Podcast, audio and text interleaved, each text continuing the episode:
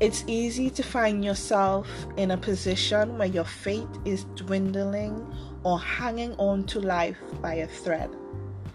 And when you find yourself there, you then feel like your actual life is dwindling and that you are just hanging on to life by a thread.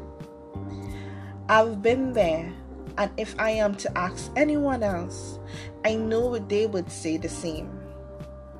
Our faith is our lifeline. When that dwindles away, when that is lacking, our life in itself falls apart.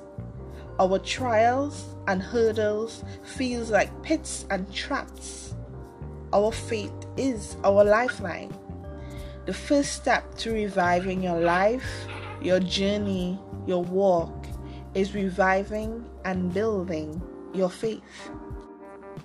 When you build your faith, your trials, your hurdles will become something you rejoice through.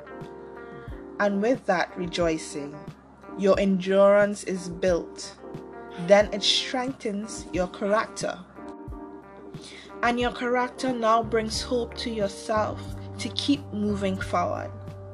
That same hope spreads to those that see you, your family, your friends, even those that just observe you. Our faith is our belief. Our belief is our trust. So, where is your faith today? Is it hanging on for dear life? Is your unbelief and lack of trust affecting every aspect of your being?